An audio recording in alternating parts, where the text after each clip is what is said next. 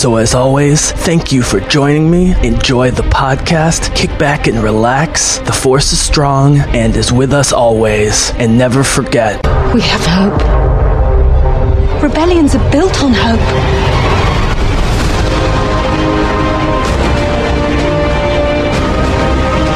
They've no idea we're coming.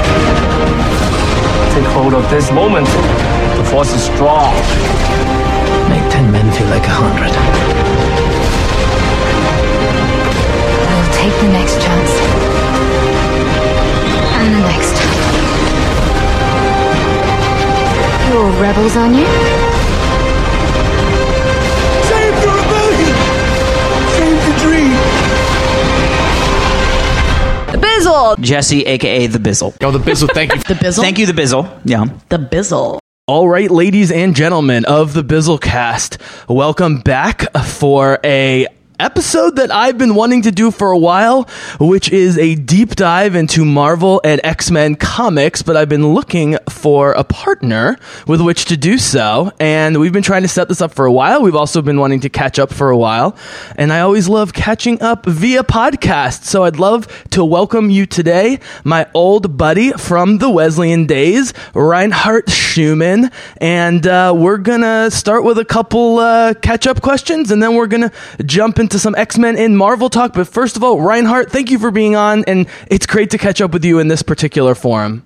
Thanks for having me. This is great. Happy to be here.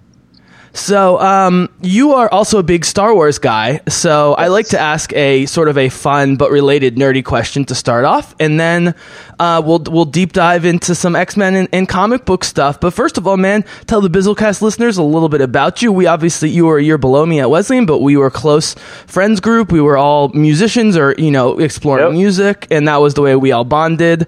Um, and I think I've had seven or eight Wesleyan friends on, and you would know all of them but one. It's like Smiley, Dre, Sivan, Tuck, Herman, uh, probably a couple others. So that's how we met. Uh, and you're a big music guy. So talk a little bit about about music and what else you've sort of been up to that you want to share with the Bizzlecast listeners. Sure, yeah. Um, I am a musician. I play saxophone and clarinet primarily. Um, try to get into that as much as possible in and around New York. Um, and then by day, uh, I work in tech. I'm a product manager. Uh, I've done that at a couple different software companies. Most recently, at one that makes uh, hotel management software. So that's kind of the day job, and then try and do as much uh, music and other artistic stuff whenever I can. Awesome, dude. Awesome. Well, you know, this, I think, while we're going to be super nerdy with the comic books, I personally have, and I'm sure you have some personal stories about how we got into comics um, and how that's been a part of our lives. So we'll just let the personal storytelling happen naturally over the course of the podcast, if that's cool. Of course, yeah. Sounds So good. I, I, I uh, so uh, Reinhardt is also a big Star Wars fan. I think it's fair to say, although we haven't talked about it much, that you're an OG slash OT original trilogy guy. oh yeah, very much. So I asked Reinhardt to rank the new movies, and Reinhardt, your response is exactly the temperature of Star Wars fans, which is the best ones have clearly been in some order Rogue One and Force Awakens.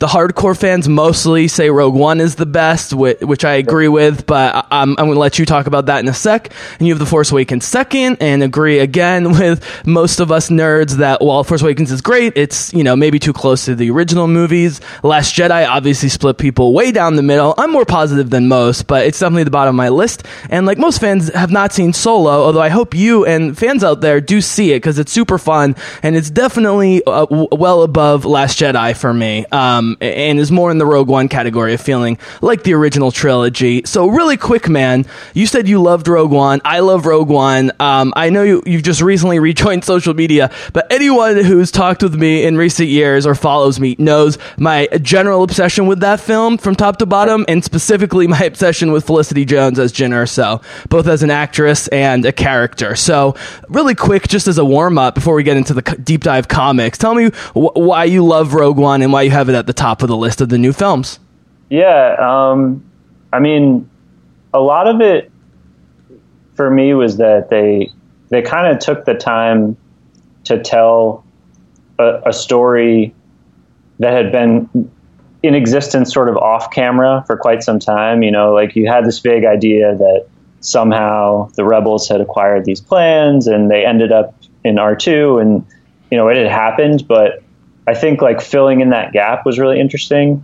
That was one aspect that I liked. Um, but there's there's just like a nice, well, maybe nice is the wrong word, but there's a, a an appealing like vibe and style to that movie that I think. Um, and and my understanding is this is what they were going for, but it's it's a little, a little less childish. It's it's got um, a bit more of like a grown up flavor to it. Yeah. Uh, it's a war that- movie. Yeah. yeah, yeah. It's a war movie. It was a little easier for me to kind of buy into that tone and like suspend my disbelief. Um, But that's that's been the thing for me, like really with all the newer Star Wars movies, even going back to the prequels, is and, and I'm not the first person to say this, but I'm always kind of like, well, you know, if the first time I saw this was when I was six or seven years old, would I be hating on it as much as I am now? You know, you never know. So. Um, So, but this yeah. spoke to me more. It, it, it was cool. It had a good aesthetic. So you haven't seen Solo yet, um, but I think the low turnout for Solo, even though, but by the way, the f- positive fan response to Solo has only been matched by Rogue One, and I think it's because they fill in the original trilogy. But Yeah. the bottom line is, Rogue One made over a billion dollars, and Solo made about a third of that. And my theory is, I joke about how Jyn, Cassian, and K two crushed Han Solo, Chewie, and Lando, which is half a joke but half true. And I let me run this idea by you, and we'll move on. Which is. I think what this proves is people want stuff that connects with the original trilogy, but brand new characters with new Yeah. stories. And even though Rogue One was technically about the Death Star plans, most of what made that uh, movie great was all the surprises and plot twists and character stuff. Is my feeling. I don't know how you feel. No, I agree 100%. And, and like, it's, it's nice to have some level of a connection, but it's like a difficult balance, right? Because like some, I think over the years, I'm, I definitely feel this way. Like people have kind of created their own backstories for most of the main characters and they have this, their imaginations have, have let them come up with like what they think Han Solo was up to, you know, before he got hired by Luke and Obi Wan, and they, like so seeing that on screen could potentially be out of with what you've been thinking all along can be jarring. Whereas if it's just like you know an event that's been discussed and you introduce new characters, but it's in the in the same spirit and the same kind of vibe as the originals, that can be really cool.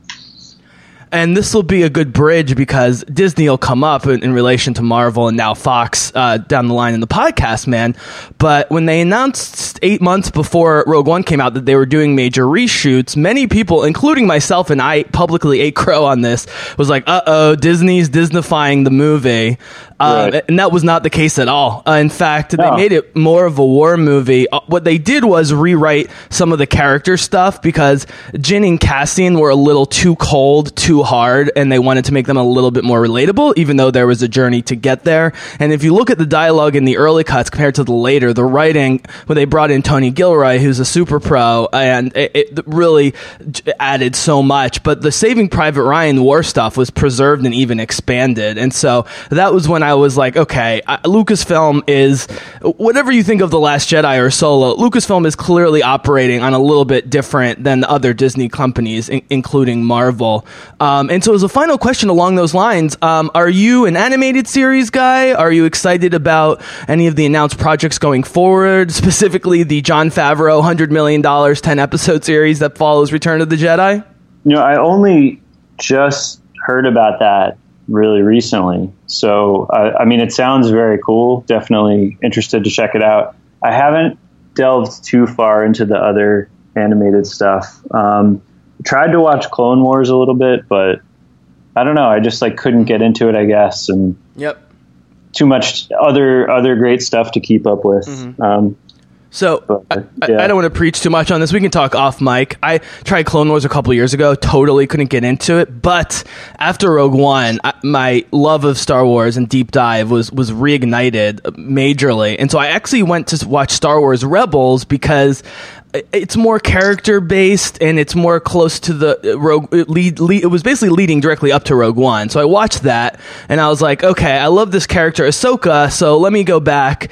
And honestly, uh, not only is Ahsoka uh, an awesome character that gets better in the Clone Wars and is going to play a big uh, part of the future of Star Wars and already is. But the Anakin, uh, voiced by Matt Lanter, who's a pretty popular TV actor and movie actor, uh, is so likable. And it was clear that Lucas and company di- was sort of doing a corrective for the things people didn't like about Hayden Christensen's portrayal in the prequels was mostly was due to writing, in my opinion. Yeah, um, and so Anakin's much more likable. The guy who does Obi Wan really channels Ewan in a great way. And I actually think an Obi Wan movie, assuming they stick to the Rogue One for- formula and do a new story that we don't know about, and it's not just filling in the blanks the way Solo did, which was another criticism. I think people will love Obi Wan because people, i- i- even if you don't like the prequels, I think it's safe to say most people really liked Ewan McGregor's portrayal and would be down to see sort of him do a smaller but character driven story leading up to the the Alec Guinness Obi Wan. Would you would you be into that?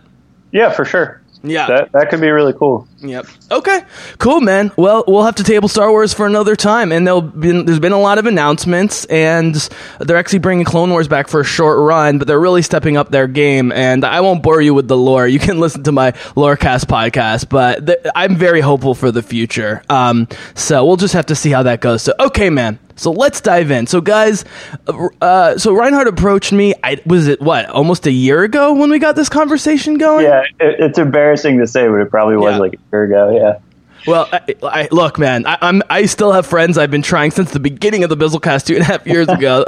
I can't schedule; it's very tough. But um, you approached me about comic books, and I, I figured you knew a lot about it if you approach me. But guys, if you see the Google document that Reinhardt sent me, that's a page and a half. Like I don't even know half the references there, and I consider myself pretty smart, specifically on X Men and Marvel in general. I'm very familiar, so this will be a great conversation. So Reinhardt, um, uh, I like to generally kind of work backwards um, a little bit, work with stuff that people who are maybe more casual fans are familiar with, and then lead into the deep dive that way. If you're cool with that approach. Yeah, for sure. Okay, so I want to get into the the story of how you got into comics. And so my game plan is give us a general sense of when you got into comics, what you got into, and then uh, like was it continuous until now or did you come back to it? Just give us sort of an overview and then we're going to talk about some modern stuff and then and then work backwards from there. But I do want to give some context. So when did you get into comics and what was your first love? Oh man, um, I mean it. It sounds a little bit like hyperbolic, but I honestly can't really remember a time in life when I wasn't into comics. Like from a very early age. Um, so my my dad definitely read comics at least you know as a kid and probably through his teenage years. And when I was, I would say like around four, he gave me a few. Um, a few issues of some of the different Spider-Man books that were out at the time.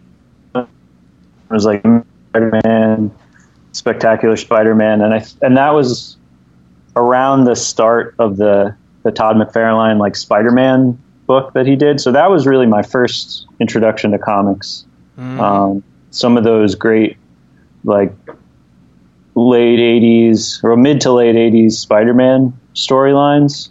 Oh yeah. Um, Gateway drug character is Spider-Man. Yeah, yeah. Um, especially as like a young kid because he's Yep. so relatable and Yep. you know, not saying anything anyone hasn't heard in the past, but that was that was what drew me in, Yeah. and and I was like, from then on, very much a, a Marvel person. Um, the next, like, I, I read a lot of different Marvel books, uh, like, kind of dabbled in them, but the next sort of ones that I really got into were X Men. So like Oh yeah. probably probably you know right at like the the early 90s kind of x-men explosion when they were like just there were probably like a dozen different just x-men titles out at the time right because you had like Mm-hmm.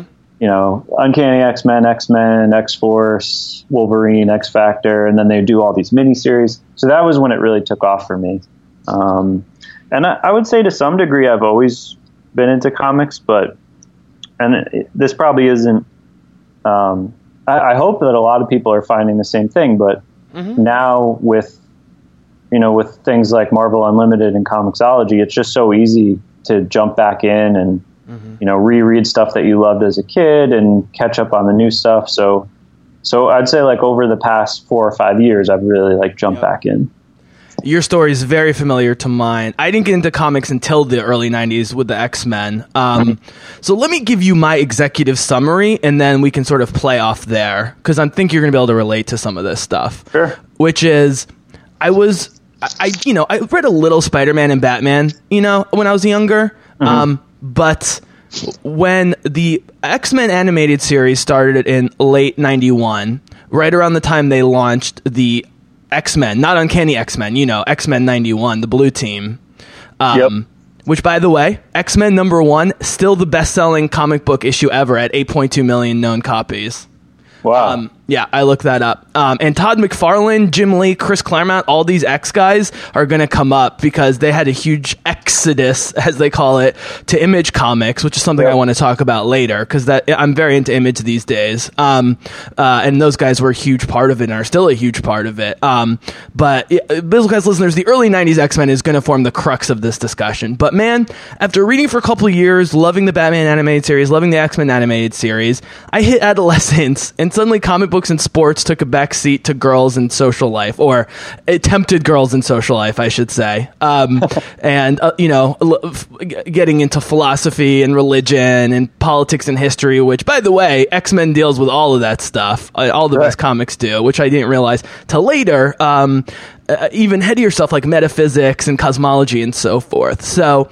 2000 man i've told the story before but you haven't heard this. So you know i'm jewish. I went to jewish summer camp. A lot of my uh, good buddies are still from the jewish summer camp days. So 2000 i had just graduated high school. I was working uh, in the kitchen slash being sort of a group leader at uh, a camp for high schooler uh, age uh, jewish kids um, mostly secular in upstate new york and um, we you know we would do field trips like into the woods but there was one day when it was like a thousand degrees and they were like you know what? We're gonna go to the mall in monticello and see the x-men movie which had just come out the summer of 2000 and dude i can't tell you the experience of filling up a theater with 300 jewish kids and that opening scene with magneto in a concentration camp. I mean we were all like in tears in, in that movie from the beginning Powerful. Yeah. yeah. Um, and so, and that's by the way, you know, uh, Stan Lee and Jack Kirby and, and many of the founders of Marvel are Jewish and are of the Holocaust generation. Right. And ca- everything from Captain America to the X Men obviously reverberate with themes of genocide and the Holocaust, but general,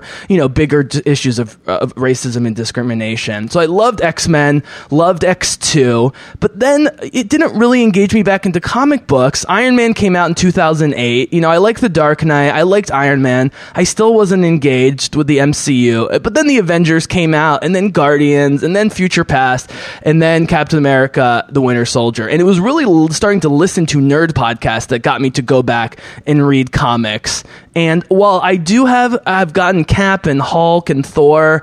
Honestly, man, if I'm gonna sit down and read like a graphic novel that's Marvel, it's probably X Men, X Force, or whatever these days. Um, and I've now been expanding and you know reading some more DC stuff and uh, exploring Image comics and different stuff like that. So that's my story. It sounds like you said like around four or five years ago you started getting into it. So let's talk about the movies briefly, and then we'll jump back into the source material. So was there a movie or like a set of movies that that re-engaged you, or was it kind of separate from that experience, getting back into comics, or I guess getting hardcore back into comics? Yeah, I think so. Like, I never really stopped reading comics, and I mean, similar to, to what you said, you know, it took a little bit of a back seat um, during adolescence, and which is kind of a shame, really. And and I, I, it seems like maybe our society is moving away from that, but like I definitely felt like there was pressure, like to put it aside. You know, this is for kids. Like, you can't you can just be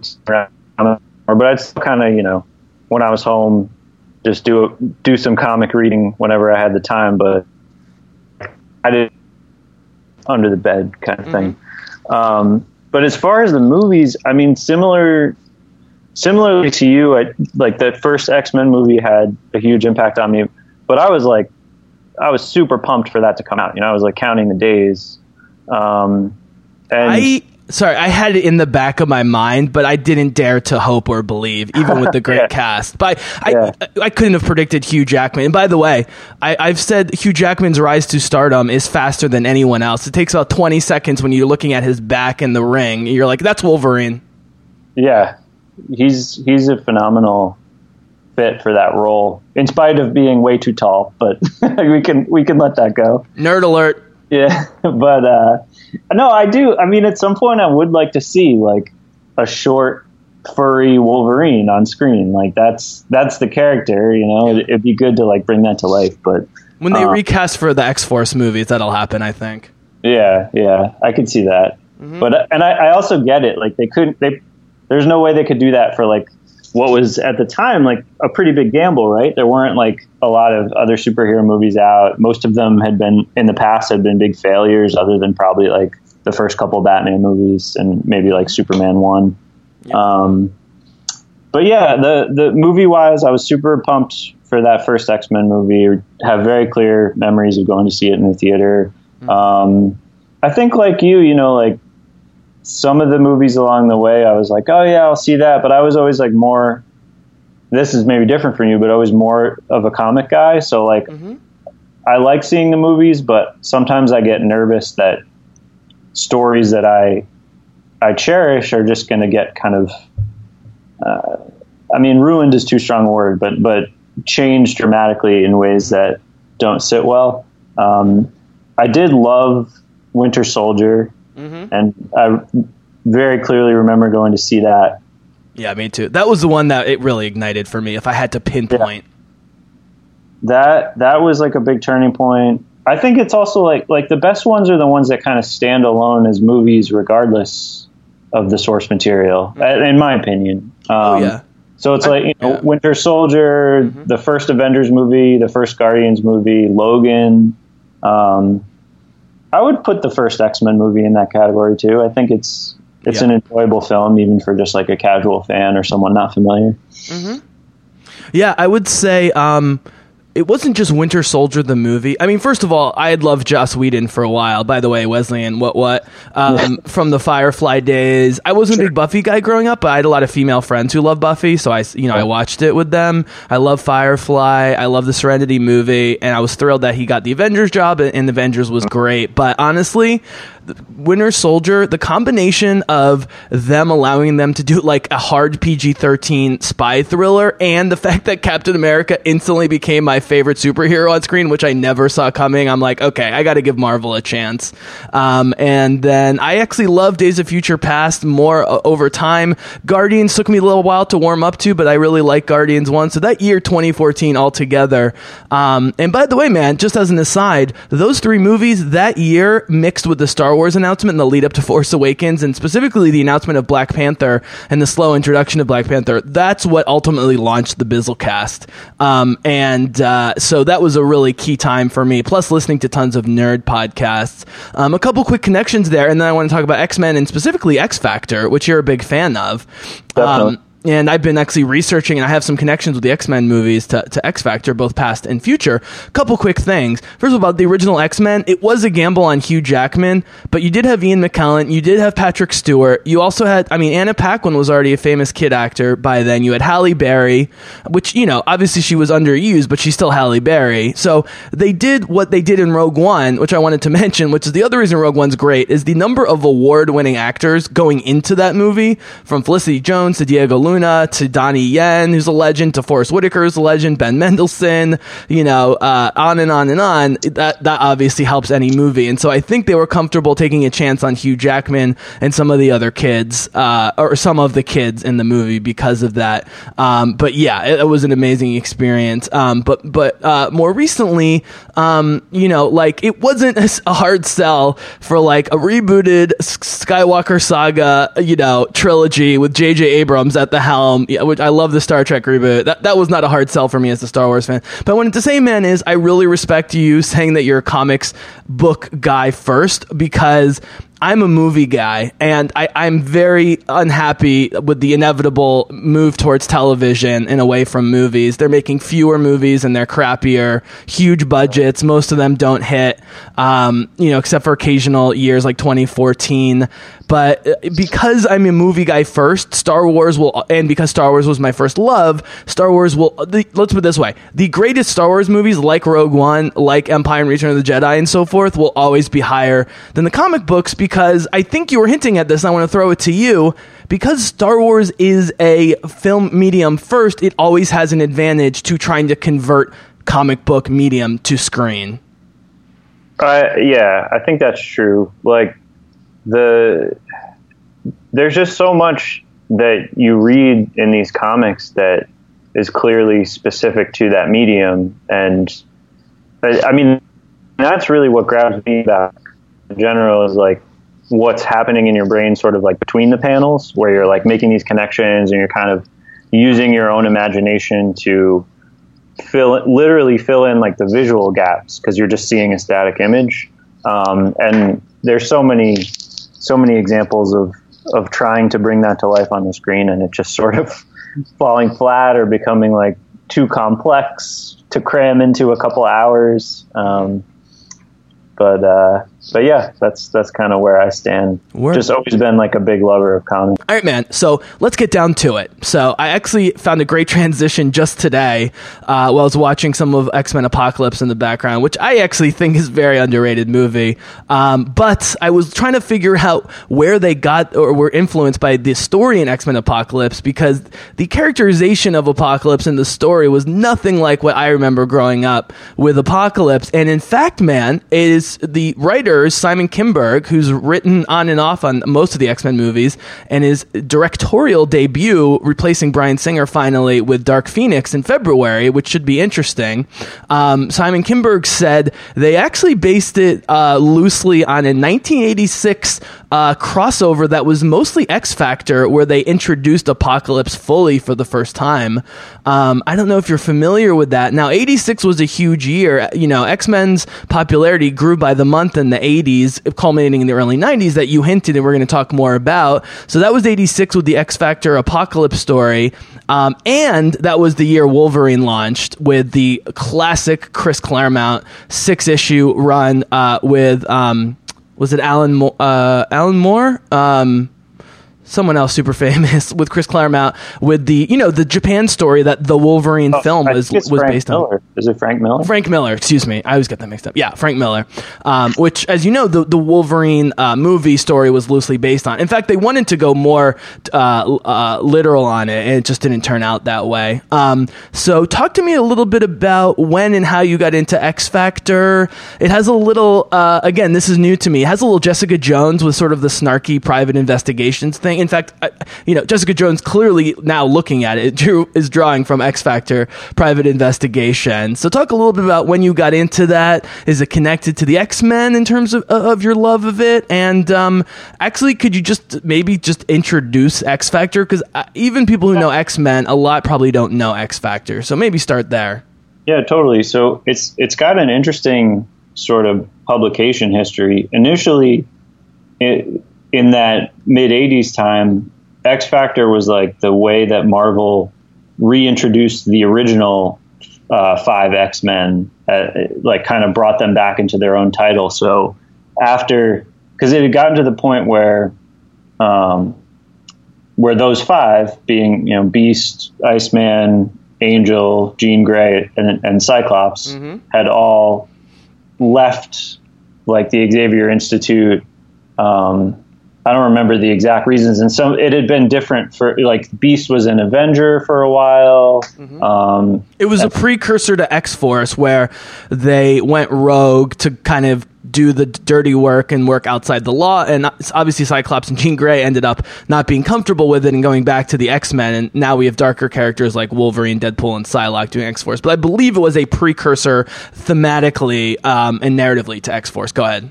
Yeah, yeah. So it, that was when that that time period when Apocalypse was introduced, and he was kind of like the main antagonist in that period. Um, once those five X Men like went back to the core X Men team, um, they they decided to revamp the title, and what they did for this long run in like the early to mid '90s um, is they had they had it as like a, a government ops Yep. Mutant team with with Alex Summers at the lead, Havoc, um, and his his longtime love interest, Rest Polaris. in peace. Spoiler alert. so so that was like a cool evolution of that book.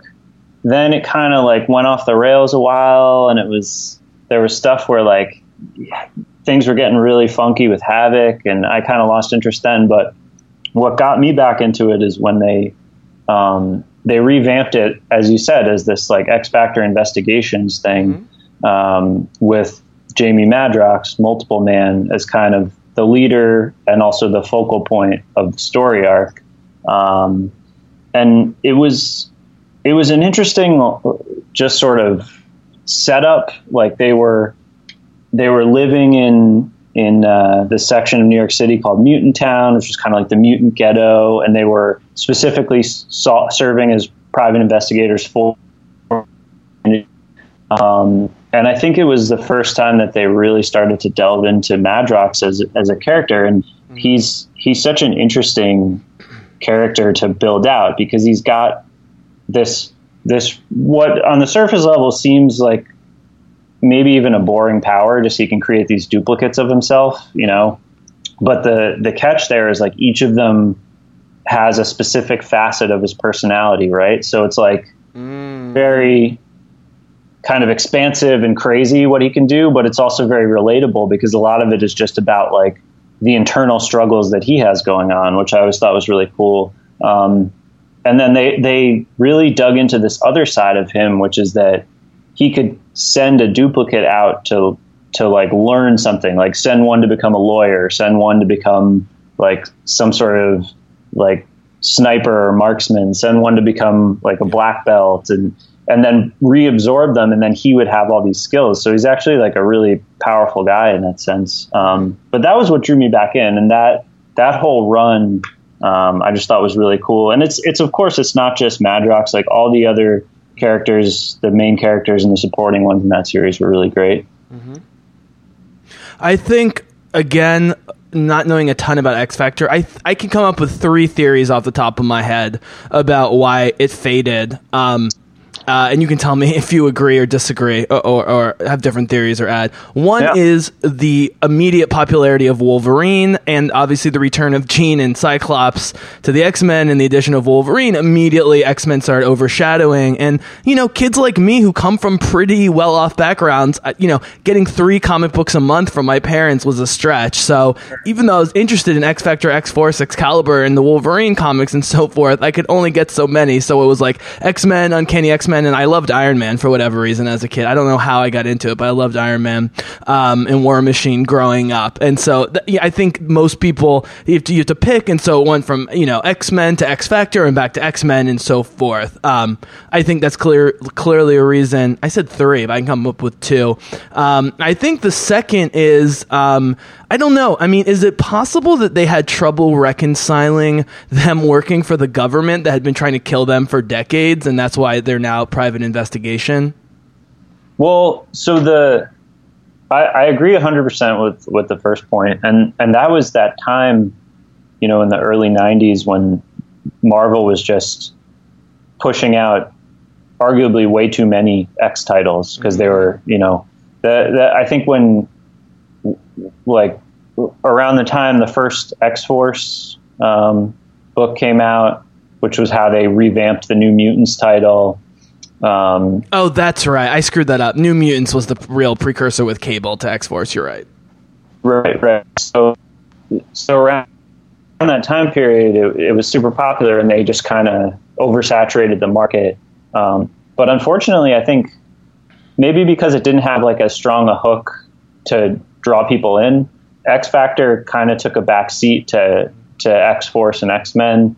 Um, but I mean, the more interesting storylines were going on there, and the the government part. So that was like one whole whole period where, where you know Havoc was leader of the team, and um, and that kind of ran its course sometime in like the late '90s, and they they then revamped it again as this private investigator thing. So so the government connection eventually did get severed. I don't know if like I always found those storylines when they were um, working for the federal government to be pretty interesting, but Yeah, I mean, it's possible. Maybe it didn't resonate with people just because, you know, they've been persecuted for so long. So why are they going to, you know, kind of fall in line with with all that? But but I think that was also arguably like part of what made it interesting. You know, kind of trying to like bring change from the inside. Yeah. sort of- and Yeah. just to start bringing in movies so we can maybe bounce back and forth. X Men First Class dealt with this, you know? Sure. Xavier really wanted to work with Moira McTaggart, who ends up being, you know, more loyal to the X Men than the government she works for, but most of the government ends up being untrustworthy or getting killed off or sidetracked. You know, I believe that, you know, they kill off Oliver Platt's character and she's kind of sidelined. And at the mm. end, you know, spoiler alert, guys, in First Class, both the Russians and Americans train all their missiles on the mutants. And that's when Charles first starts realizing, okay, this isn't going to work. Um, I agree that is very interesting. Um, but once the Sentinels come in, it, it gets very hazy.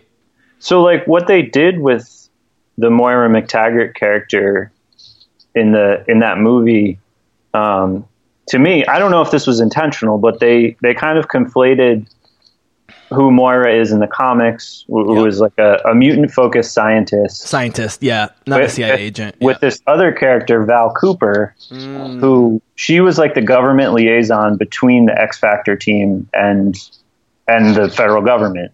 Um, and they almost like combine those two, uh, which makes sense because like Val, uh, Val Cooper is like a relatively obscure character, whereas like Moira McTaggart is someone they, I'm sure they wanted to get into the movies, and like she has this whole kind of love story with with Xavier that's on and off. And they have great chemistry in, in the two movies they've been together, honestly. Yeah, for sure. So I said I had uh, three reasons why X Factor faded, at least for a while, uh, and I remembered it uh, during a short break we just took, man. Which is the legendary Peter David, who's widely regarded as the best Hulk writer ever, and basically popularizing Smart Hulk, as they call him, not just dumb angry Hulk, like the Bruce Banner portrayed by Mark Ruffalo when it's being written well. Like the Joss Whedon version of it is based completely on Peter David's Hulk, as my understanding, and he wrote the- the X Men, a lot of the X Factor that you recommended to me is either directly by Peter David or Peter David inspired. Now, we're going to get to the fact, uh, the way this is all going to connect, guys, with modern X Men comics and movies is what's called House of M, which I'm going to save for a couple minutes. And uh, what was interesting, man, was reading um, the uh, X Factor um, investigations that you recommended. Um, they're immediately talking about the fallout from M Day, as they call it. So we'll get into the sort of post 2005 X comics and how that might influence the movies in the future. But really quickly, um, it's not a surprise that 1991, uh, the X Men animated series was released to pretty great acclaim, uh, certainly great popularity, and as I mentioned, X Men number one sold 8 million copies and has been untouched till today. So, do you remember experiencing that synergy? Were you into the animated series and were you reading the Jim Lee yeah. Claremont comics as voraciously as me in the early 90s? Yeah, yeah, absolutely. Um, that was like, you know, religiously every every Saturday morning, I would I would wait for that show to be on, and you know, probably sit through like two hours of garbage that was on before it, you know, leading up. Yeah, um, but yeah, I watched I watched all of that. I've, I've rewatched them many times. Um, it's it's always been so interesting to me how well that worked because they did deviate from what was going on in the comics to some extent, but like it, uh, I guess it was just also exciting to like see some versions of those characters brought to life on screen because this was you know well before anyone was talking about doing a movie. Um, but just just a great series overall. and um, that was also the first time, even way more than Batman the Animated Series, which is like its own universe, where the TV popularity started informing the portrayal of the characters in the comics. Right. And we see that all the time now. Like Robert Downey Jr. is Tony Stark. I can't read Iron Man without thinking of Robert Downey Jr. Um, Wolverine I can separate, but most of the characters, including Cap and Winter Soldier, anything I read, it's hard for me to separate from some of the portrayal. And some of that is just mental, you know, and some of that is that they're trying to have synergy. Like, for instance, when I read X Force now, I can only hear Ryan Reynolds' voice with Deadpool. I can still separate Wolverine though because I was into Wolverine for so long and have his voice in my head, you know. And like Psylocke, I it doesn't sound like Olivia Munn to me, even though she barely spoke in the movie. Uh, hopefully, we'll see more of her in the future. But you know what I'm saying? Like, do you agree that that was like maybe uh, at least in our modern lifetimes the first time that it started going w- what we might call backwards towards the comics? Yeah, I mean, whoever I don't know the the voice actor's name, but whoever did Wolverine's voice, I still hear his voice as Wolverine whenever I'm reading the comics. You know what? You're Even- right. That's probably what I'm hearing. Even more, certainly more than like Hugh Jackman. Um, Mm-hmm. And the same, I probably the same with Storm and with Gambit. Some of the other ones have like deviated a bit, but um, but those three stick in my mind for whatever reason. and I don't know how much you know about the exodus of Jim Lee, Todd McFarlane, and so forth in the early '90s to form Image Comics. But Yeah. the main reason they left, other than being underpaid, is that their portrayals were so popular, and the Marvel was making a shit ton of money off of their creative properties and they were getting paid a pittance of royalties. And image comics from the beginning until today which is still the largest independently owned comic book uh, company. And by the way man image comics in the first couple years in the early 90s briefly surpassed dc in sales at the time which is mu- staggering and mind-blowing and shows how influential and popular those writers were. Not to mention x-men inarguably went downhill when those guys left at least for a while right Oh yeah, and they, you know, they did. I mean, related to the rise of Image Comics, they actually did an animated series of uh, Wildcats, which is like Jim Lee's Image Comics um, main property. You know, superhero team that he was developing. It did not last as long as the X Men series, certainly, but but the, that was popular enough that that was like a viable option to even do. You know? And it, it, it's been so influential. Even though Image has been up and down, they're way up now the last couple years again, and- deservedly so in my opinion. I love what they've been doing, and I think the best writer of Image Comics now is Rick Remender, who rebooted X Force with Uncanny X Force in 2010, which is excellent, and is very much informing where I think they're going. And we're going to get to this with. I'm not going to spoil anything, but with Deadpool and Cable and X Force and the introduction of characters like Psylocke and so forth, I think the rated R Fox movies are headed in the uh, uncanny X Force direction of the last, you know, five, ten years or so. And so Marvel does treat its writers better now. And not only that, but they're cool and even encourage them to do work with other uh, imprints like IDW, I believe it's called, and um, uh, Dark Horse and uh, certainly Image. Um, you know, guys like Jonathan Hickman, who does Uncanny X Men, Rick Remender, who I mentioned, and so forth. So it was influential, you know, across the board. Um, obviously, you mentioned Todd McFarlane earlier, who was known for Spider Man, and now obviously known for Spawn, but mostly now is just running the company. So I think the Exodus had a positive. Um, uh, uh, influence overall. But it's you know how interesting it is, man, that we grow up in a certain time. You know that we were the perfect age when the Star Wars movies started coming to VHS, right? We were Yep. the perfect age when X Men started blowing up in various media. We- We were old enough to appreciate uh, how amazing the rebirth of comic books and comic book movies has been in the last 10 years, right? We're just of that age. I just think it's interesting. I don't know if you have thoughts on that. Yeah, for sure. I mean, did you have the like the original trilogy digitally remastered in THX that I- they put I- out? Yeah, yeah. Yeah, I've probably seen the original movie in Empire like a hundred times, and I've probably seen Return of the Jedi like three to five hundred times. Yeah, but that that was I don't know. It's I guess it speaks to the power of Star Wars. But I remember like th- that being one of the first and maybe only times where there was so much hype just around like a VHS release Mm-hmm. because they had remastered that original trilogy.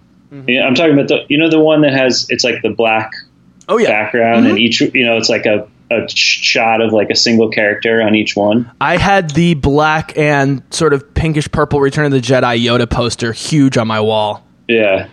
Um, but yeah, I, I guess it's it's cool to to, to hear you say that because like you know sometimes thinking back on life, it's easy to think of like you know perfect or interesting moments in time that you missed. But in terms of pop culture, we we kind of hit some some good s- spots. You know, like coming of age when Star Wars was a- around and. Um, and yeah, the whole X Men popularity. I, I was curious to hear. Do you? I, I also feel like there's there's quite a bit of backlash about that early '90s X Men.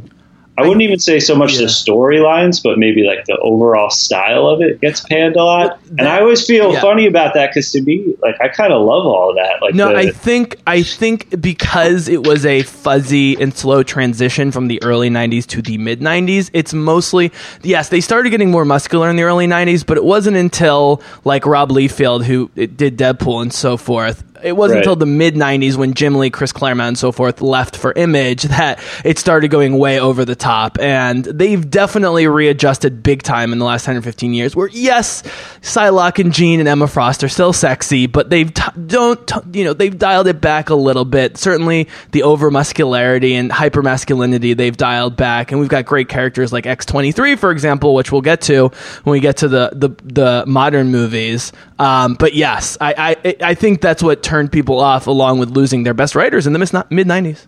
Yeah, I guess I'm in the minority, but like a lot of those crazy looks with like all the different belts and pouches and like giant guns and weird kind of like half hoods where the hair was coming out. I thought that stuff was cool, but I guess that that is the kind of stuff that would appeal to, you know, like a 12 year old boy reading oh, comics. Well, I mean, I look, I, I agree with you. I think if it looks cool and is pretty to look at, I and it's dynamic, I'm all about it. It's like how I say about special effects in movies, which, by the way, man, having continually rewatched both MCU and X Men movies over the years, I would postulate that whatever you think of the X Men movies individually, and I'm going to have you rank them in a second as I prepared you.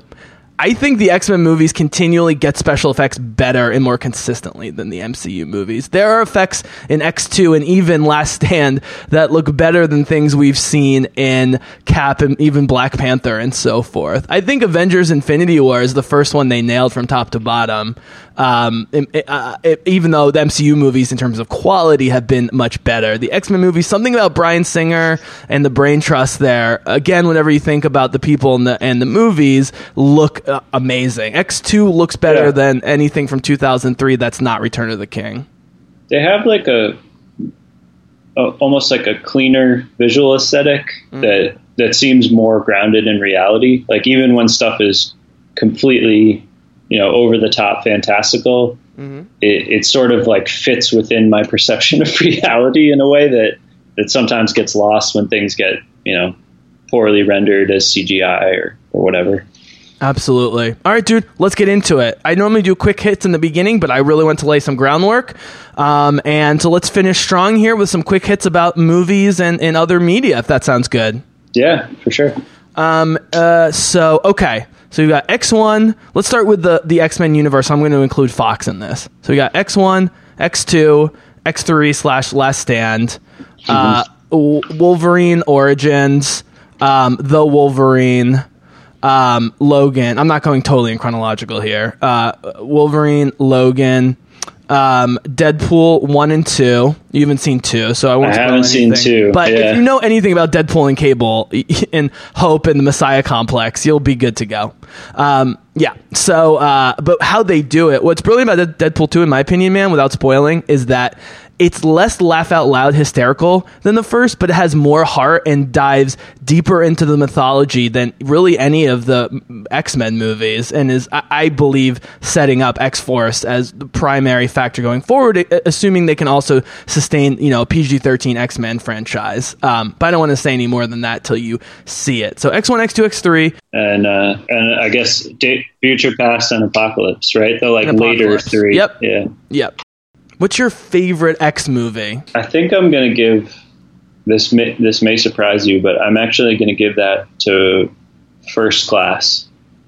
That was that's my favorite movie. You're and- not the only one. Matty G, who's a regular, actually the one Wesleyan guy who you probably don't know is Matt Goisman, who was in our my class, who I didn't even know. He's m- one of my main contributors on and off through the years. But he's a giant DC guy, not so much Marvel, although he likes the MCU. Definitely Yeah. not a Star Wars guy, although he likes original trilogy. He's a DC guy uh, through and through. He loves First Class because he's like into you know CW and stuff like that. He loves the intentional campiness and fun, uh, upbeat comic book stuff. I think yeah. The reason I, I rank it first is it's the one that I like find myself watching over and over again the most. So I get that's got to count for great. something. Yeah. yeah. That's probably the movie that took the biggest jump from my first watching to my third, fourth, fifth in the X universe. Mm-hmm. Yeah, so first class, then Logan, and those are kind of like one A and one B for me. Yeah. You know, it sort of depends on what kind of mood I Right, want. I was gonna say you know, like the most like- upbeat and the darkest. Yeah. Yeah. Uh, then X one, or no, then X two. I'm sorry. Yeah, X two's got So be yeah, up first class, Logan, X two, X one, and this is where it gets a little trickier. Hmm. Probably, probably go Apocalypse, Future Past, Interesting. the Wolverine, then you know whatever Wolverine Origins or whatever it's called, and then X three is X three and the first Wolverine movie are kind of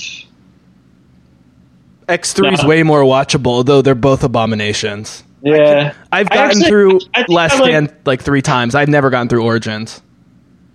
I've, I've I've gotten through it a couple of times, but it's pretty bad. Yeah, I think that's my order.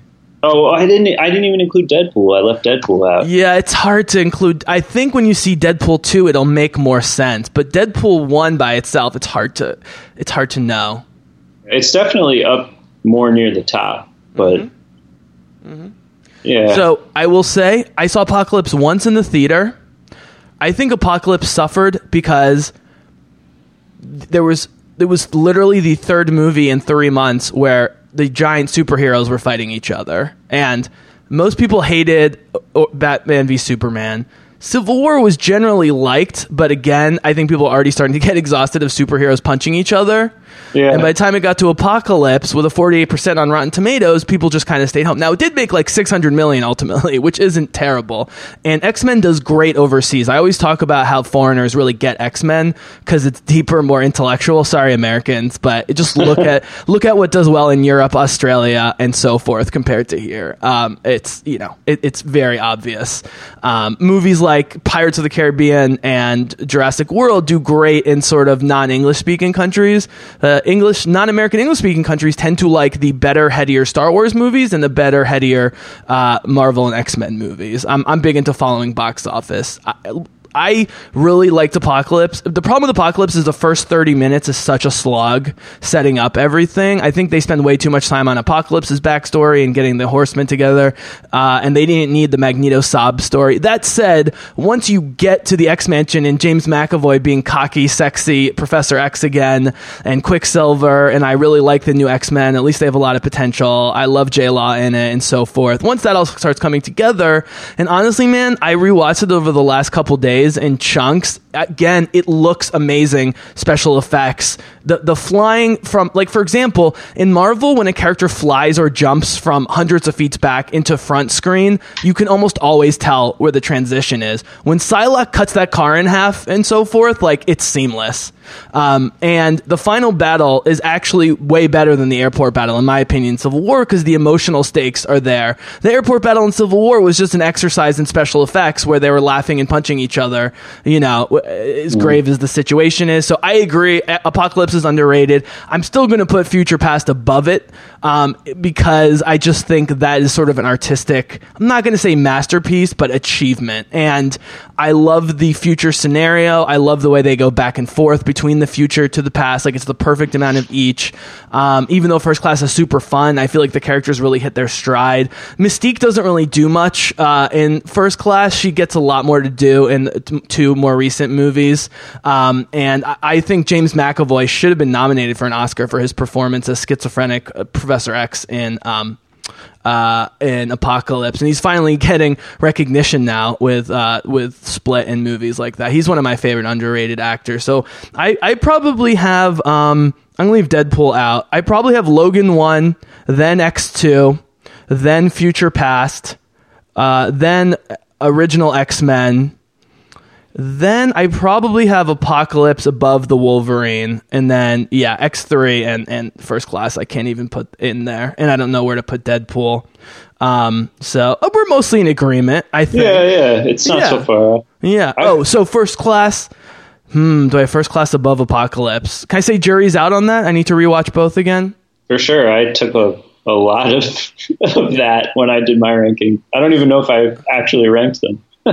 yeah, and I mean it's really interesting again to make the Winter Soldier Guardians Future Past 2014 comparison. I love Winter Soldier, and it was for a while my favorite new comic book movie. It's gotten slightly old and not as rewatchable as I thought. Guardians took me one or two watchings to warm up to, and then I really enjoyed it. And while I only watch it occasionally, I still really enjoyed Guardians 1. X Men Days of Future Past, I was just giddy about with both casts and such a classic story. I love the first time, the way I love Last Jedi the first time, and then Last Jedi sort of fallen steadily on repeat watchings. But Future Past, unlike Last Jedi, has bounced back big time. And I watched the Rogue cut which is a really interesting extended edition uh, with the Rogue and and more Ellen Page and so forth. But watching what they cut from that and then rewatching the final original version made me really appreciate the artistry of that movie. And I think if anything, Apocalypse suffered in parts. Again, Bryan Singer can be a little too cold, like almost a little too perfect at times. Does that make sense? I think, yeah, I get what you're saying for sure. You, you, know what I mean? Like he wants every shot to be perfect. There's sort of a beautiful confusion to the Avengers movies, which Joss Whedon does so well. You know what I mean? Like I, I almost like that a little bit, and I think that's maybe why you like First Class is that it's sloppy in parts. It's certainly campy with Kevin Bacon and Emma. I mean, January Jones is so corny in that movie, but it's just fun to watch the mustache twirling, right? And that's part of the charm. And and like it's like I said, I think it is very rewatchable in a very kind of escapist. Just this is something fun way. You know, it's not it's not necessarily groundbreaking or really challenging cinema, but mm-hmm. um, these days, a lot of times that's what I want. You know, it's like let's just watch something enjoyable and totally, yeah. Um. So okay, so just to do the the final uh, act here, really appreciate you being on. So I have one more question about the X Men, uh, having you specifically with Logan, Hugh Jackman, and Wolverine. Um, then I want to ask you about just in general some of your other favorite Marvel, DC, you know, etc. comic book movies, and then we'll do final thoughts and wrap up. Mm-hmm. So I just released my Logan commentary, which I thought I was going to release after my talk, uh, after I release our podcast. And I actually mentioned you a lot because I wanted to talk about the movie and not go deep lore slash personal stories because I knew that would come up in our podcast. Sure. So every time I start getting into lore personal stories, I stop myself because of what's going on on screen and be like, guys, just listen to the Reinhardt podcast. It's going to be an amazing X Men Logan extravaganza. So talk to me about Logan. It's the one we always wanted. The Wolverine teased it. Wolverine was supposed to be rated R. They got they got nervous about it, but then Deadpool making 750 million and being hard R, you know, was the the last thing they needed needed to greenlight Logan, and pretty much agreed upon by comic book fans and non-comic book fans to be neck and neck. I mean, I have it ahead of this movie, but uh, if you poll everybody, I think some combination of Dark Knight, Avengers, and Logan would rise to the top. So, yeah. is, is Logan? I know you love First Class, so let's put that aside for a second.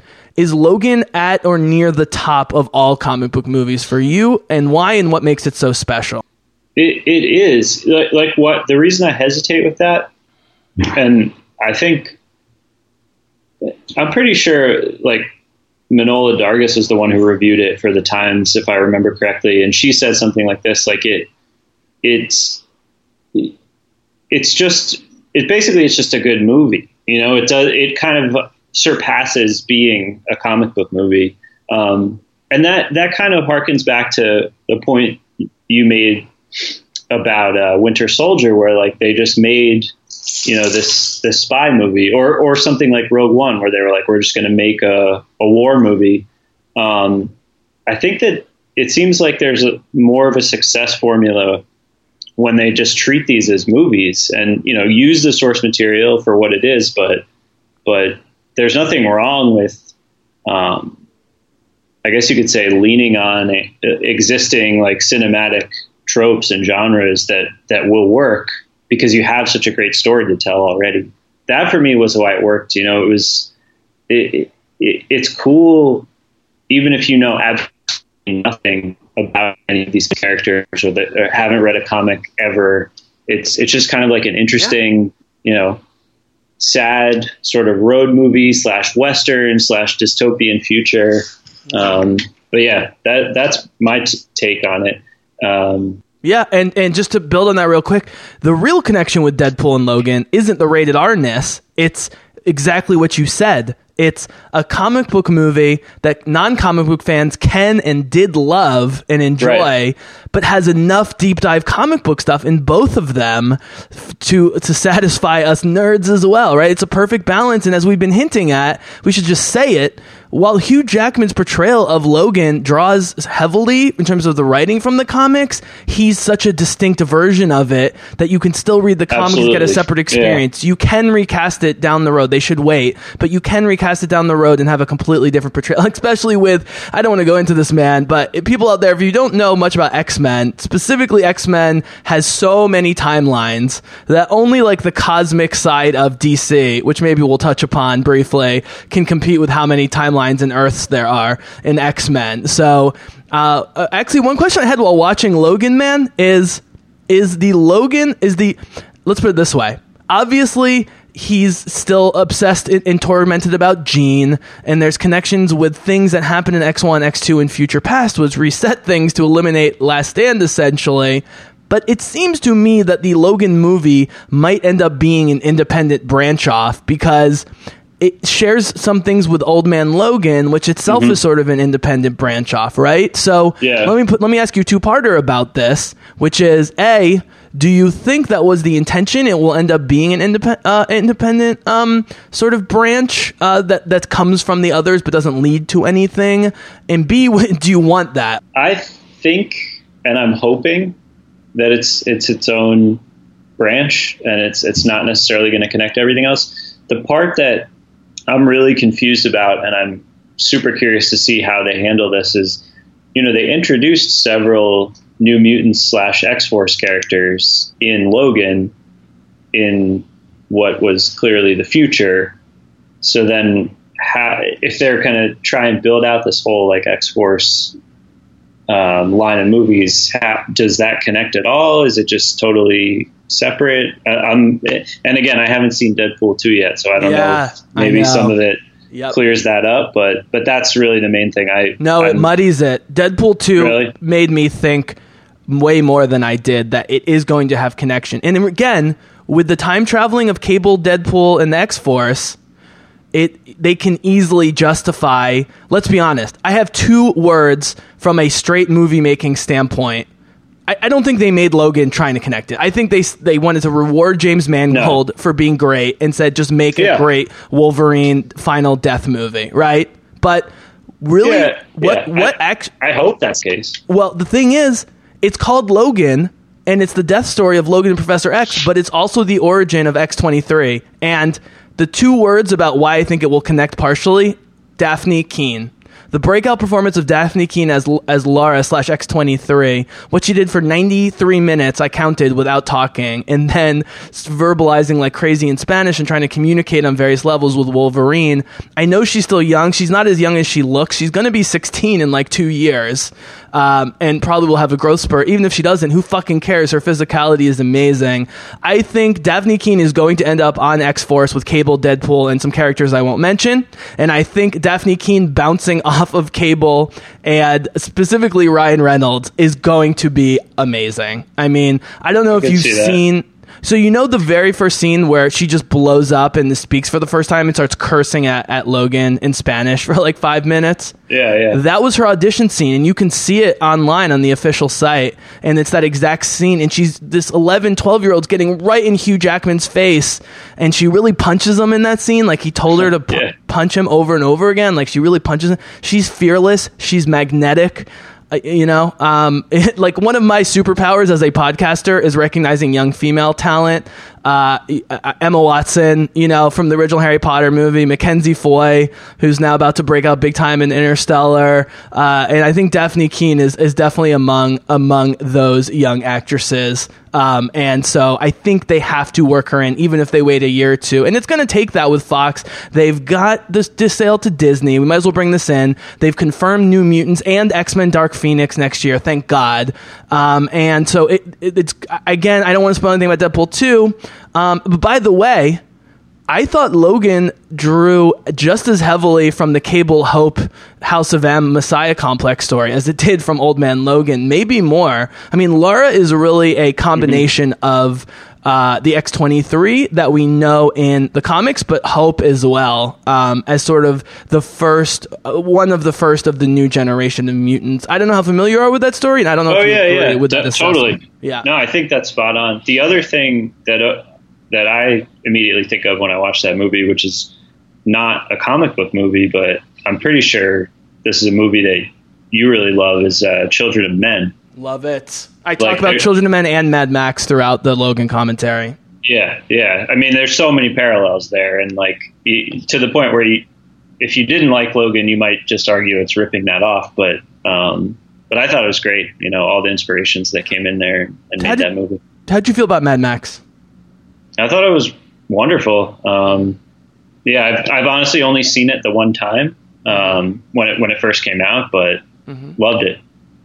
Can I can I give you my brief? Uh, 'cause I don't know if you'll get around to my commentary. Um, those three movies, my brief comparison and ultimate kind of critique of Mad Max, and I think the other two movies are better. Is in all three cases, it's near future. Mad Max maybe a little bit further. Um, and while there is various levels of government and societal breakdown in all three, right? What's ultimately dark, other than the tone and the violence and good guys dying, is I, okay. I talk about how there's two kinds of uh, dystopia scenarios. One is the V for Vendetta in 1984 top down, where the government and, and what Trump's trying to do, where the government's trying to create a bad situation. But in the case of both uh, V for Vendetta and some similar properties, people still have hope. The scarier scenario is the Mad Max Children of Men Logan, where society at whole as a whole has not only broken down, but has become hopeless, cynical, and bitter. Right? And Children of Men is the scariest, I think, because when you realize the implications of no more children, you realize that nihilism isn't just a philosophy, but is a fact of life, because that's actually what they're experiencing. Yeah, but totally. Logan with the mutants, and if you bring in House of M, which by the way, really quickly, guys, House of M in 2005, which inf- has still continues to influence all the X comics and uh, as well as the Avengers and Cap and so forth. To today was the Scarlet Witch. Um, so in the comics, rec- more recently in the last few decades, the Scarlet Witch and Quicksilver are brother sister, like in Ultron, but uh, they're Magneto's children. Um, and they couldn't do that in Ultron, obviously, because they didn't own X Men at that time.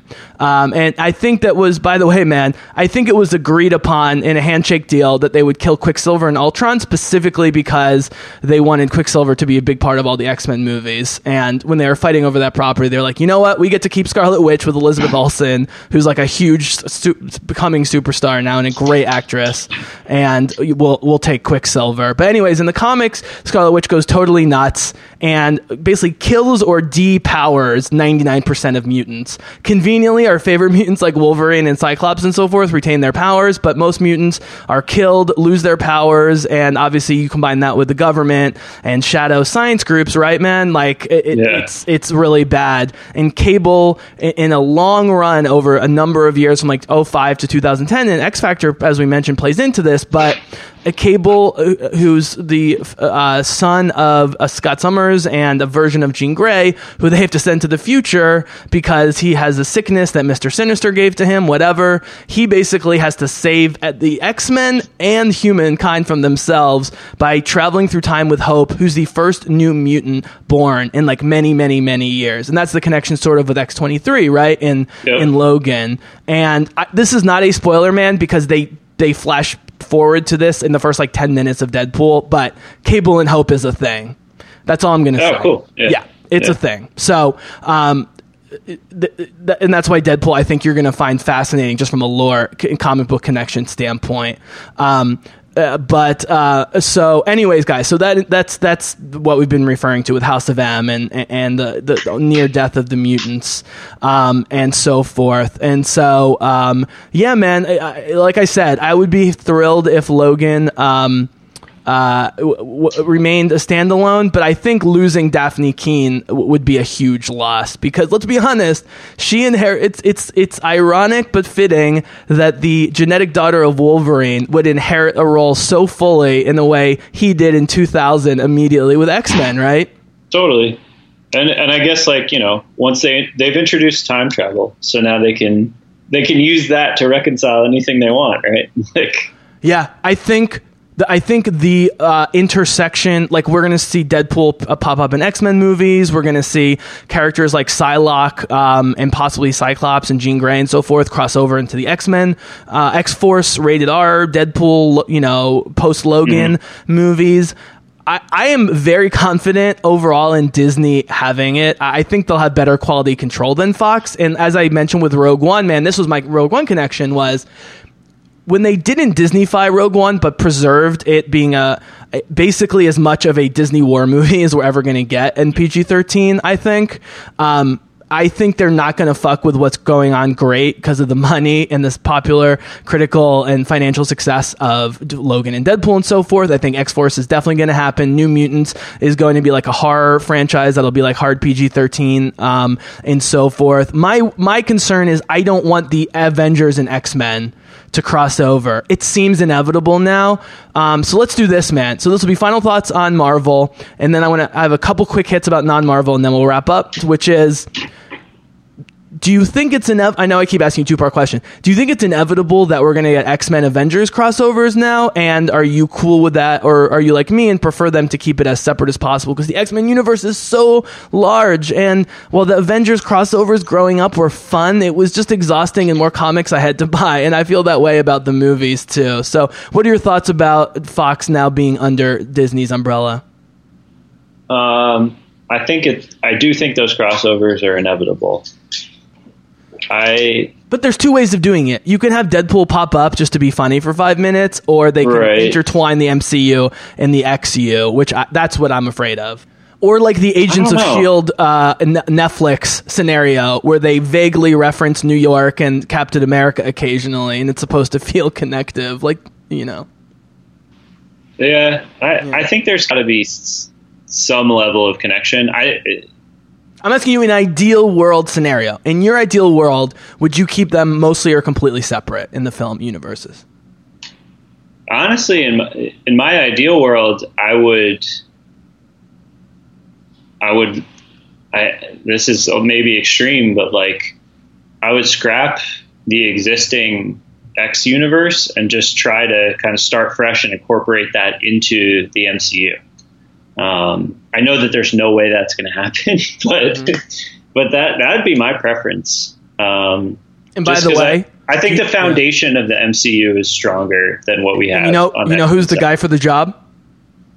Because he Joss Whedon. specifically Joss Whedon, because Yeah. he still directed the two most valuable up until Infinity War, directed the two most valuable movies in Avengers 1 and 2 and wrote the most acclaimed mid 2000s X-Men series in Astonishing X-Men that ran through four graphic novels worth of comics and is excellent. So, he actually Right. wrote the original script for X1, but they wanted to go with the darker serious tone, which worked out great for everyone because his tone is better with Avengers, but he can do dark, as we saw. Um, and Firefly, not so much, but when they got to Serenity movie, it got pretty dark. Buffy, obviously, you know, and now he's doing a sort of uh, dark Victorian female alternate superhero show on HBO.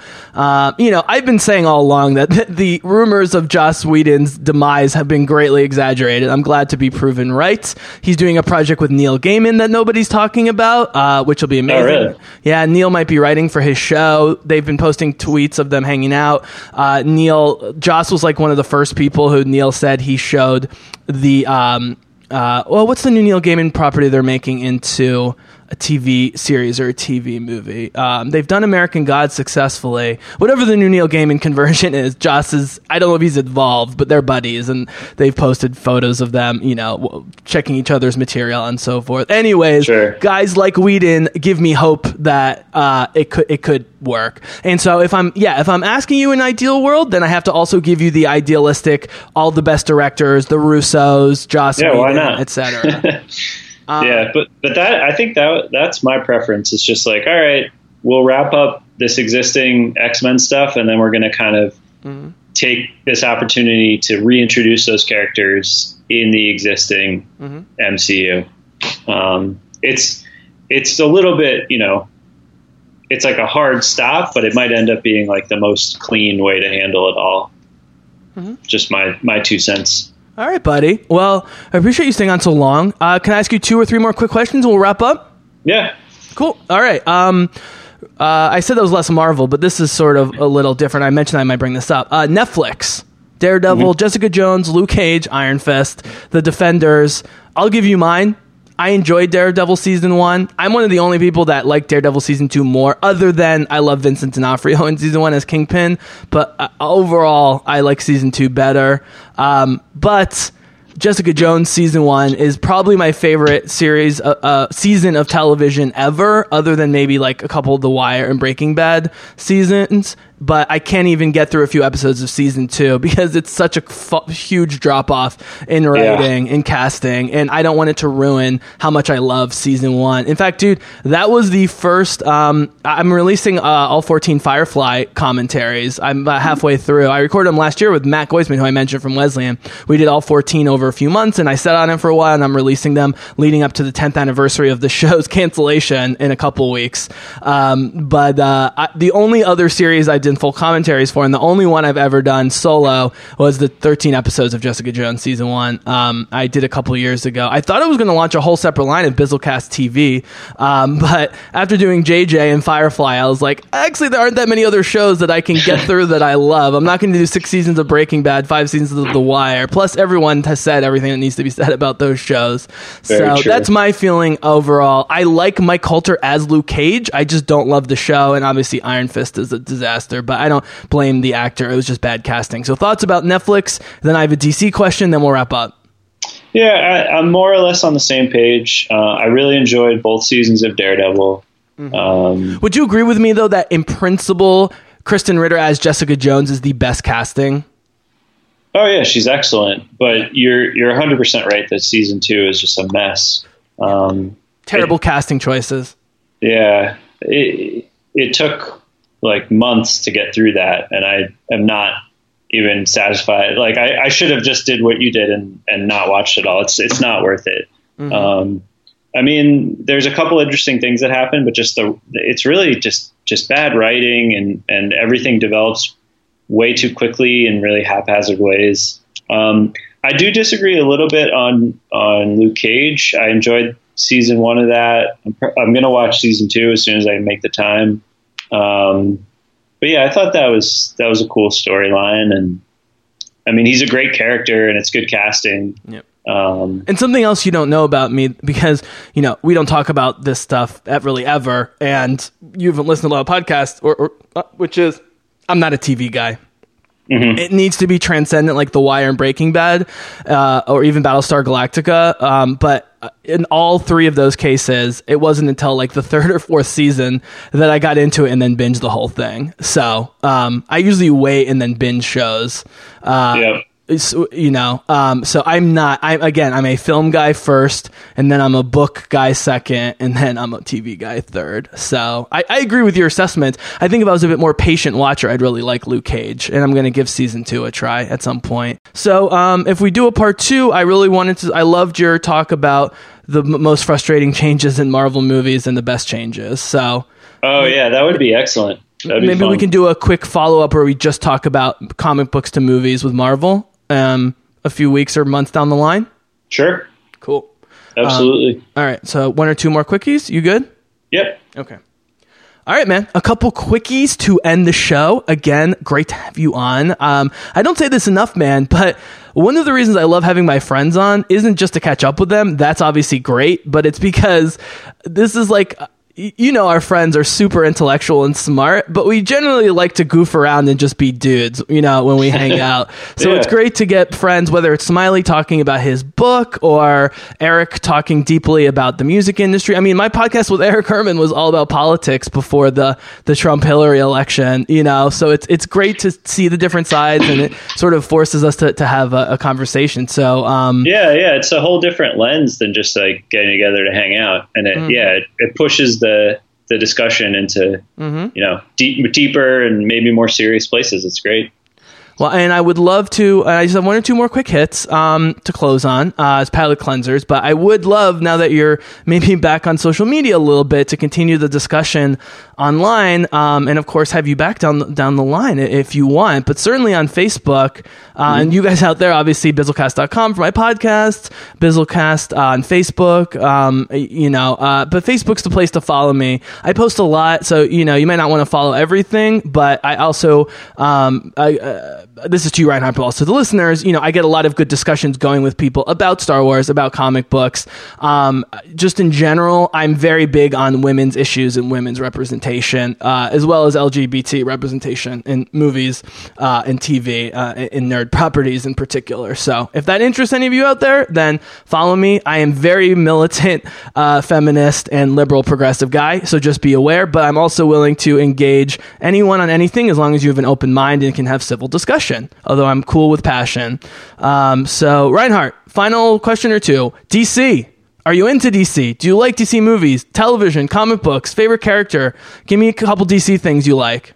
Oh man, uh, I, I love Batman, but uh, More in the comics or more on screen or both? I think more on screen. I, I never got too far into DC Comics. Um, probably kind of unfairly wrote them off, but they, there's definitely some some cool characters there. Uh, I should I should you know should bone up on my DC knowledge, but um, love all the like the Christopher Nolan Batman movies. Love the original Tim Burton Batman movies. Um, haven't really gotten too into the the latest like DC Universe movies, um, but you know, I, I I think I owe it to myself to to give DC another go at some point.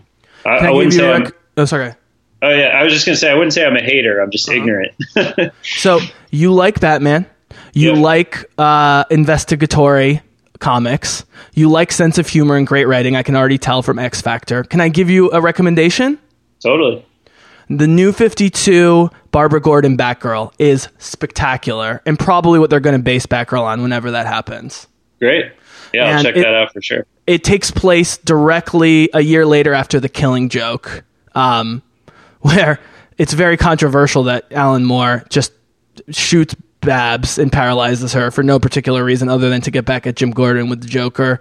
Um, but they deal with it head on in the new 52 Batgirl. I think it's five volumes. It's very readable. The first three in particular, excellent. And it's about PTSD, but she's also hyper capable. You know, like she's thinking about her laundry in the dryer while she's beating up bad guys, kind of stuff. You know, Yeah. it's very funny, very relatable, and a good balance of cute funny, but also like serious themes.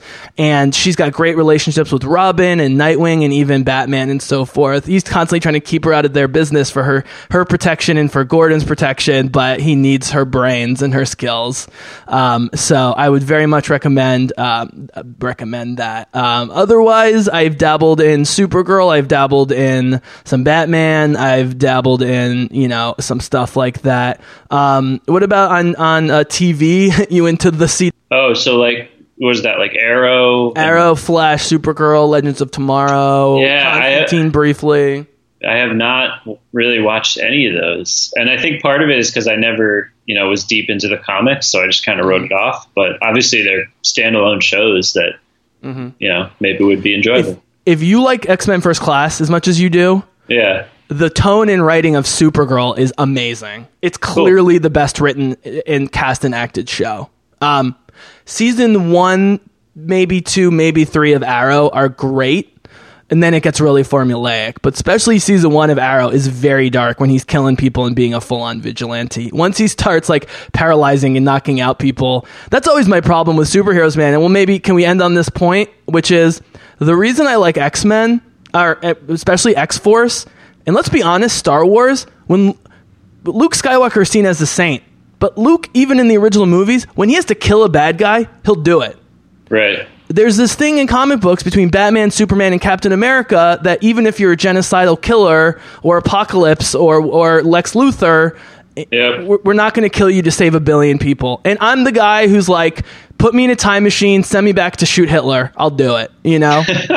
I am all about nonviolence, but cer- a certain amount of evil crosses the line. And if you don't think you can imprison someone safely, the way the DC villains in particular are constantly escaping, you you got to take him out. But but you know what I'm saying in Star Wars, right? I Oh, mean, totally. Luke, And- and, and in the to comic books too, Luke will just murder a bad guy if he doesn't have a choice.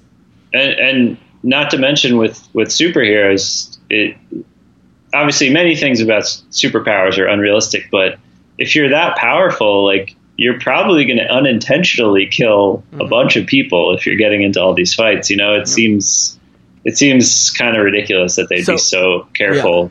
Yeah. So let me run by this one idea and then we'll wrap up, which is two of my main contributors, Matt Goisman, who I've been mentioning, who's my DC specialist. Also, he loves Star Trek, and I love Star Trek. I'm very thrilled about the Captain Picard series. Um, uh, and Jedi Geek Girl, who's my main Star Wars contributor, they share the belief that escapism in comic book movies or Star Wars, in their version of escapism, no one dies, including the bad guys.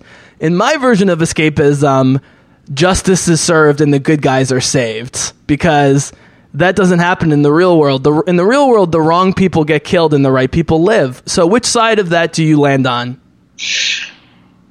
Well, And again, I'm not arguing for killing all bad guys. I'm just saying if if I know I can save millions or billions by by merc and I'm not about torture or anything like that. If I can, you know, cut off your head like Obi-Wan, you know, with a lightsaber uh, to save to save the universe. I, I, I believe that's the right thing to do, but that's a divide I think between people who like darker comic books and people who like bubblier comic books. Yeah, I I don't know. I think I, I tend to to side with your contributors, but Yeah. Like maybe for not instance, for let me give you an example. reasons. Let me give you an example. Man of Steel, and we'll end on this.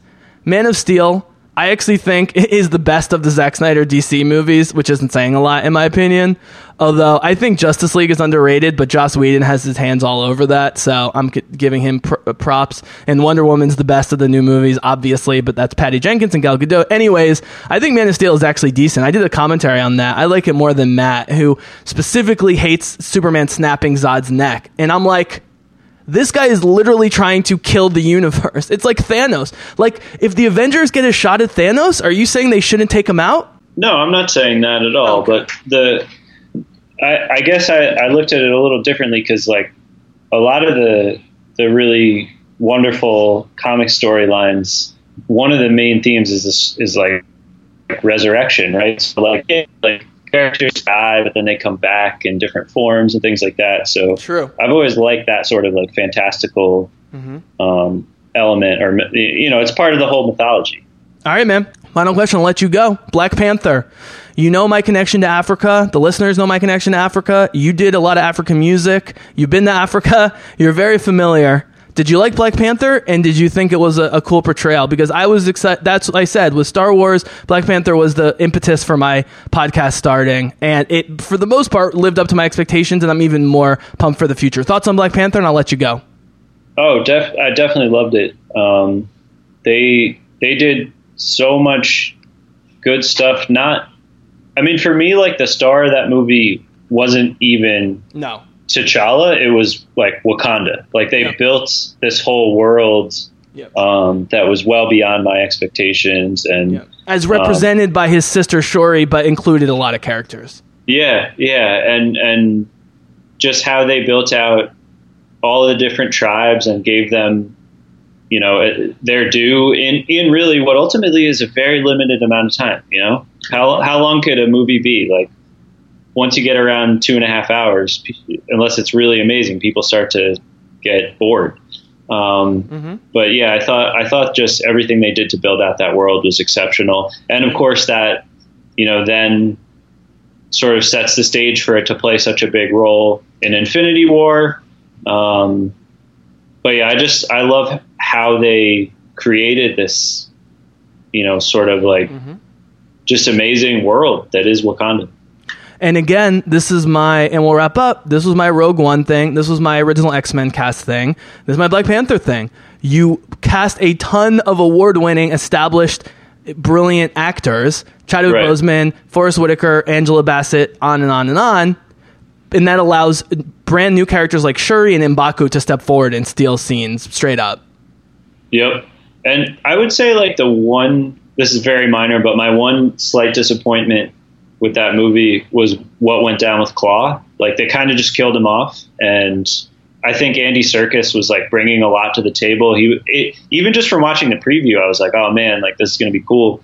Like seeing him in action, he's going to be funny, he's going to be evil. Um, but really, he was not even in the movie that much, and then and then he just died. Um, so it'd be nice if they could bring him back because I think he's like he's a great foil and a, just a great nemesis for Oh yeah. T'Challa, and and I love that they they made the character like this white South African guy, like added a whole interesting kind of super relevant dynamic to But it. who ended up being the ultimate bad guy was an African American, which you know speaks very truly between the. It's getting uh, Yeah. the divide is closing, but there has historically been a divide between Africans and African Americans for obvious reasons and less Right, obvious but reasons. but but I, I think it, it's it's less cut and dry, right? You know, Mm-hmm. I mean, Killmonger, the way that they built out the character in the movie, it, it's almost like a, a you know a, an Eric Charles or a Magneto Xavier relationship. I would say it's a Shakespearean tragedy. I was in Yeah. tears. Uh, Magneto was the only other bad guy that's made me cry before from from Marvel. Yeah. I was in tears at the end, and I think there's a lot of echoes of Charles and Eric uh, with T'Challa and Killmonger, uh, the way it was portrayed. Totally, yeah, which is great. You know, I love that they they weren't afraid to Mm-hmm. to kind of blur all all of these lines and like Mm-hmm. not make it so um, black and white in terms of good and evil and all that. Mm-hmm. It was great. All right, man. I really appreciate you staying on a little bit longer than usual, which always happens on the Bizzlecast. Um, uh, I am known for my two and a half to three hour podcast, though, so we did well there. Um, so, can I just tease a potential future podcast we talked about off mic? Would be to go more in depth on the movies, but I think the two movies you should see, and then we'll reconvene at some point, are Deadpool 2 and Han Solo. Yeah, uh, they're on my list. I'll definitely get to those as, as soon as possible. And I think we Yeah. we both need to see uh, Ant Man and the Wasp. Yeah, I'm seeing it tomorrow with my dad. Nice. Um, but th- for different reasons. Solo because I think you'll be surprised at how good it is, and uh, Deadpool two because of what it is teasing and setting up for what could be an awesome X future. Right on. Yeah, I'll do my homework and we'll we'll make this happen again. Thanks for having me on. Dude, thank you so much for being on. I hope to. I keep trying to get up to New York. It's tough. Everyone's so busy.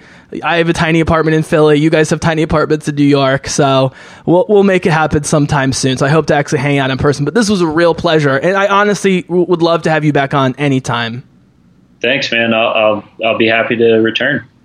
All right, guys. So that was Reinhard Schumann. You can check me out at Bizzlecast online. Check out my Logan commentary, which pairs very nicely with this podcast. Thank you again, Reinhardt. And for the moment, the Bizzlecast is out.